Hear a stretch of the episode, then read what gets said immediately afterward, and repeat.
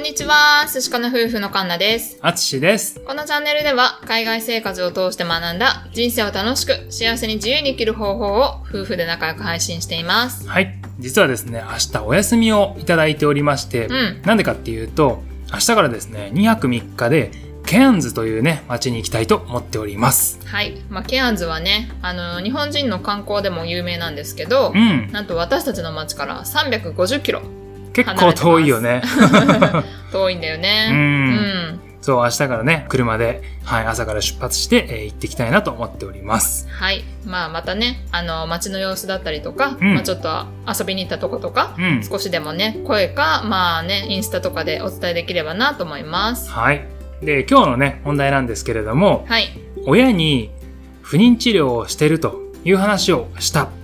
という話をね、今日はしたいと思います。はい。ね、これあのーまあ、ラジオでお話ししようかどうかね、直前まで迷ってたんですけれども、まあね、どなたかの、まあ、参考になるかもしれないなということで、ね、あのー話はね、答えもないし、まとまってもいないんですけれども、まあ、考えたことをちょっとね、つらつらとお話をしてみようかなと思います。はい。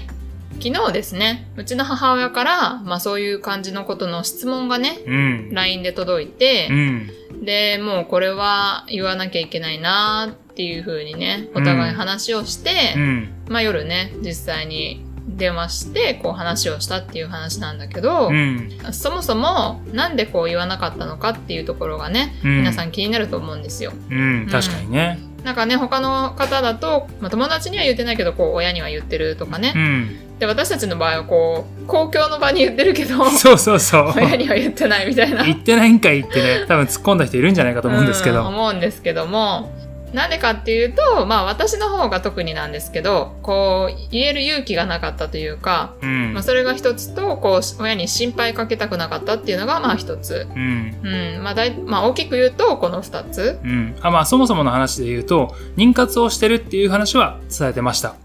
うん。ただ、その不妊治療に踏み切っているっていう話をしてなかったんだよね。うん。まあタイミング的にも私たちがこの不妊治療クリニックに通い始めたのが2019年の7月でう、ん。で、最後にね、こう日本に帰国したのが2019年の4月とか 5, 5月。5月。う。うんん。なので、こう直接会う機会がなかったんだよね。うん、そうだね。うん。まあそれもあったし、まあその後コロナになったし、うん。こうね、私の中でもこうコロナの環境でさ、みんながこう落ち込むような時期だったし、うんなんかそれに加えてこう結果が出てない不妊治療の話をしても、今ね、こう国境もこうね、閉まってる中でうん会いにも来れないし、うん。だからまあその直接話もできないにもかかわらず、そういう話をすると、まあ、余計に親に心配かけるのかなっていうのがあって、うん。まあ、なんでかっていうと、その、前回私が2017年に子宮筋腫の手術をした時にですね、うん。まあその時は手術前にこう親にね、言ったんですよ。もうこっちでオーストラリアで手術するからっていう話をして。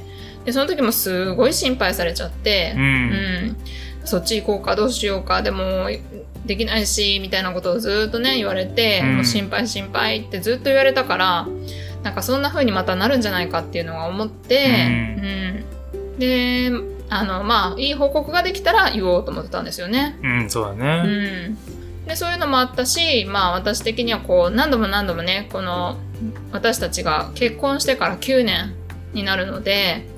ね、こう、子供はどうなのっていう風にさ、親から聞かれることはたびたびあったんだよね。そうだよね。まあ、うん特にね、あの、僕たち、僕は姉が一人いて、でカンナの方はね、まあ、兄と妹、みんないるんですけども、みんなね、あの、もう子供がいるっていうね、うん。残りはうちらだけっていうの、なんかそういうのもあってね、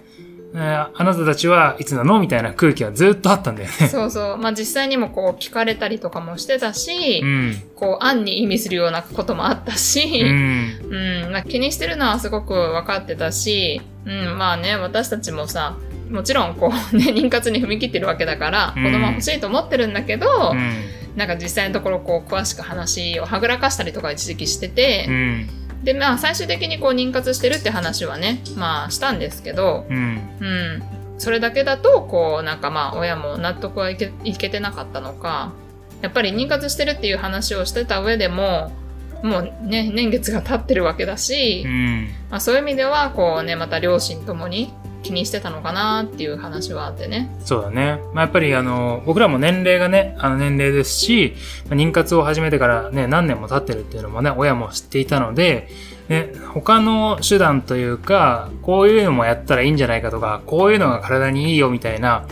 なんだろう、親としても多分心配だとかさ、本当にこう、あの、心から思って、アドバイスというかさ、うん。なんかそういうのもね、きっとあったと思うし、うん。だけども、ね、なんか僕らは僕らで、妊活もそうですし、オーストラリアのね、ビザも、えー一緒に取り組まなくちゃいけなくて、そういうプレッシャーもね、カンナの方であったりして、いろいろこう、いっぱいいっぱいになったところもあるんだよね。そうう。ん。まあそのね今はこうやって打ち明けられるほどこう気が楽になってるんですけどやっぱり最初の方はねやっぱり一つ一つにストレスを感じたりとかう、んまあ、プレッシャーを感じたりとかっていうのはすごいしてたので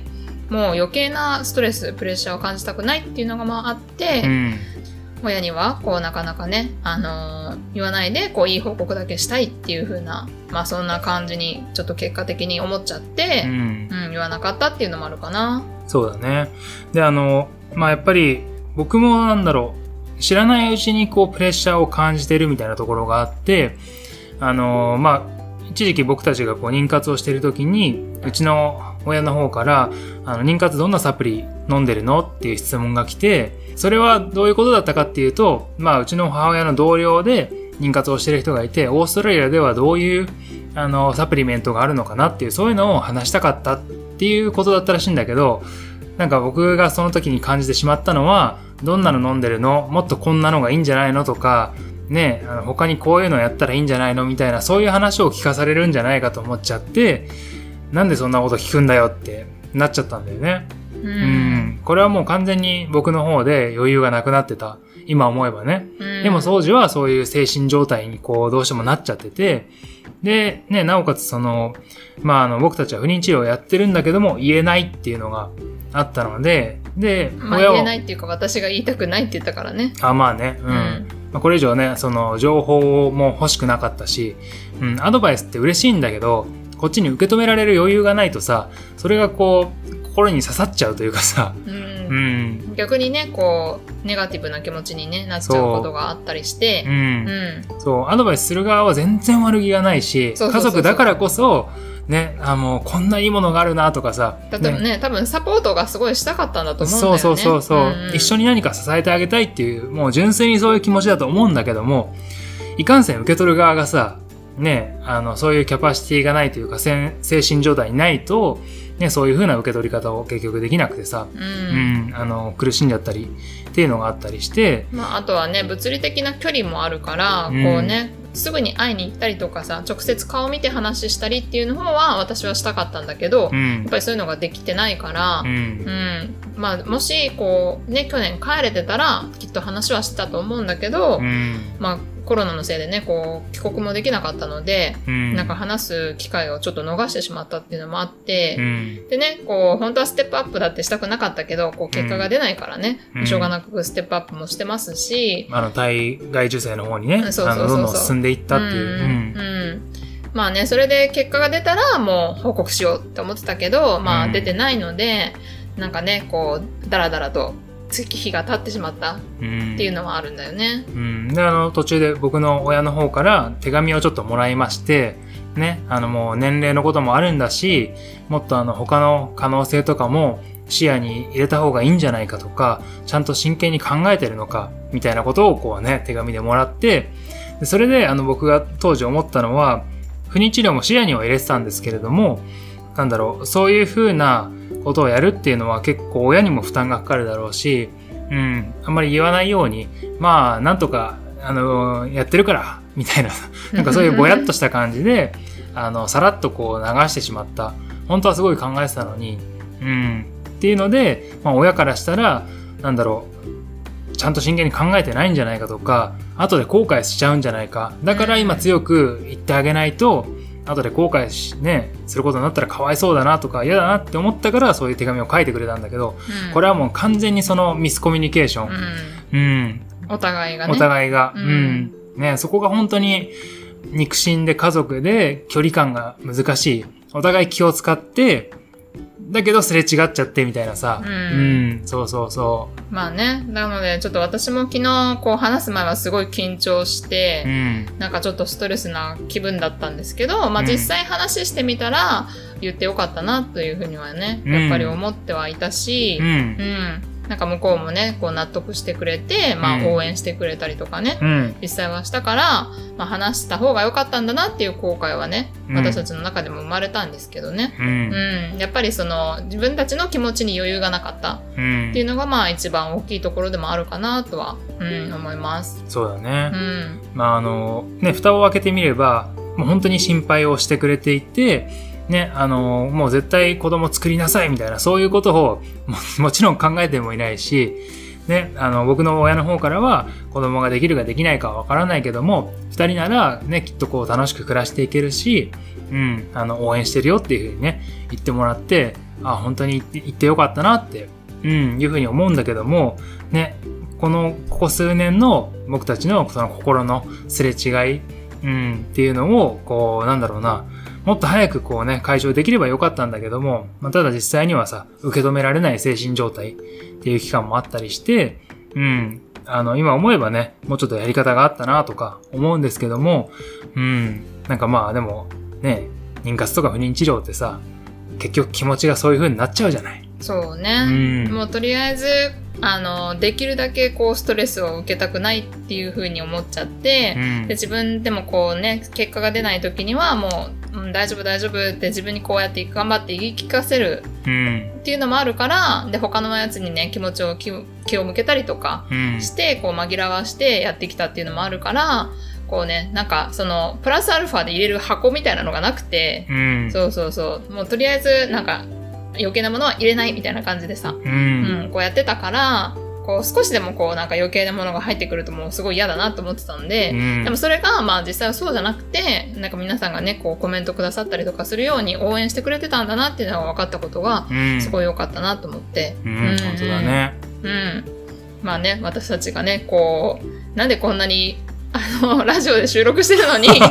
なんでこう、親には言えなかったのかっていうのは、まあ、うん気持ちの余裕とか、まあ、うん心配かけたくないとか、うんまあ、そういうことがね、特に家族なのうで、んう。ん、やっぱ近い存在には、こう、余計に気を使ってしまったっていうのはね、あるかなと思います。ね、本当だうね。ん。うん。まあ、こうやってね、あのーずっとね、こう喋ってみて、どなたかの参考になるのかどうか全然わかんないんですけど、はい。ね、まあ人によってはね、その、後継ぎをさ、もう絶対作れみたいな、やっぱそういう地域とかさ、うん。ね、プレッシャー感じる方もいらっしゃるでしょうし、ね、いやもう全然何でもいいよ、自由にしなさいみたいなさ、もう何でも言えちゃうみたいなね、親子関係もあるだろうし、うん。ね、あ本当に人それぞれだとは思うんですけれども、ね、こう、実際にこう、子供が欲しいなと思って、で、なかなかうまくいかないっていう時には、あの、精神状態が、えーそういうふうにね、今僕たちが言ったような、あの、通常ではこう、受け止められるものも、ね、全然違って捉えちゃったりとか、ね、もうとにかくこう、トゲを見つけてさ、ああ、もう、な、なんでこんなこと言うんだみたいなさ、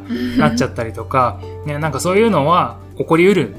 うん、っていうのをね、こう、まあ当、当事者の方もね、心得ておいたらいいかなとも思いますし、ね、周りの方も、ね、あの、良かれと思って言うことっていうのも、ね、その時の当事者からしたら、こう、そういうふうに受け止められないっていうね、なんかそういうことがあるっていうのも、こうね、こう、心に、えー、止めておくと、ね、あの、お互いがこう、うまいこと、あの、気を使ってね、やり取りできればいいんじゃないかなっていうふうに思いますので、ね、あの、どなたかの参考になれば本当に嬉しいなと思います。はい。ね、まあこうやってね、長くなっちゃったんですけれども、はい、あの、何かね、あの、私の時はこうでしたとか、今まさにこういう風な気持ちですとか、ね、あの、もし、あの、コメント欄にね、あの、いただける方いらっしゃいましたら、きっとね、他に聞いてくださる方とか、見てくださる方の参考になるんじゃないかと思いますので、ね、あの、もし、シェアしてもいいよっていう方がいらっしゃいましたらね、あの、コメントをいただけると、あの、大変嬉しく読みたいと思います。はい。なんかもし私たちみたいにこう悩んでる方で相談したいっていう人がいれば、うん私たちのね、ツイッターとかの DM でも、あの、レターでもいいのでいただけると、うん。はい。私たちもね、こう協力したいと思いますので、うん、そうですね。はい。まあ、結果としてはね、こう話してよかったっていうお話でね、終わりたいと思うので、うん。うん。